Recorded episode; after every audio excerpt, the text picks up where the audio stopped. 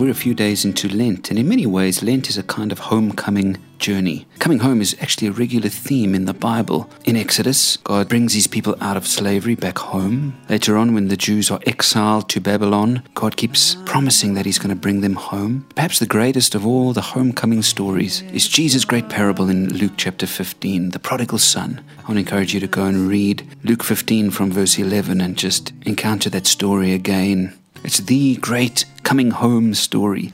And it starts when a man who has two sons gets this horrible request from his youngest son. The younger one says to his father, Give me my share of the estate. Now, at first glance, that seems, you know, fairly disrespectful. But man, in those times, in that culture, such an act would have been unthinkable. Oh, it was such a slap in the father's face. Uh, in fact, an author named Kenneth Bailey explains that he interviewed people in the Middle East whose culture is very similar to the culture of that time. And none of them could believe the story when he told it to them. In each case, he said the people would say that the father would beat his son for saying such a thing. Because essentially, the son was saying, You are dead to me, to the father. You are dead to me. Wow. And I think most of us would say, well, I don't think that way of God. But I like what John Wesley said in his commentary about this verse. He said, See here the root of all sin, a desire to rid ourselves of dependency on God. Every act of sin is essentially us saying to the Father, You are dead to me, I don't need you here. Traditionally, the belief is that the prodigal son was a rebel. Remember James Dean, great cultural icon in the 50s, and that big movie that made him a star was Rebel Without a Cause. This became his image. He was a rebel for no particular reason.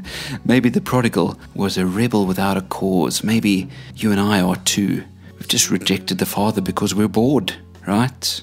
Others rebel because their upbringing is strict and unbearable. Maybe this was the prodigal. Maybe he was tired of his father's overprotecting him, preventing him from doing the things he wanted to do, expecting him to be some sort of goody two shoes. Or maybe there's another reason the prodigal ran away. There's an old Meat Loaf song called Rock and Roll Dreams Come Through, and it starts with these words that I always liked You can't run away forever, but there's nothing wrong with getting a good head start. You want to shut out the night, you want to shut down the sun, you want to shut away the pieces of a broken heart. Now, maybe the prodigal was running away because he was trying to shut away the pieces of his broken heart. Maybe he was blaming the father for not protecting him. You're as good as dead to me, he says.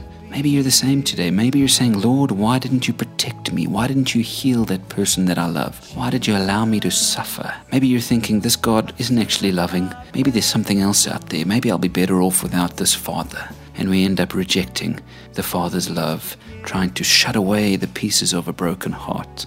And so look deep within today. Maybe you are a prodigal and you just haven't realized it. Maybe you're in a far off land because you've rebelled Maybe the hurt in your heart has made you reject the Father. Oh, friends, if that's you today, it's time. Come home to the Father who loves you. I'm coming back to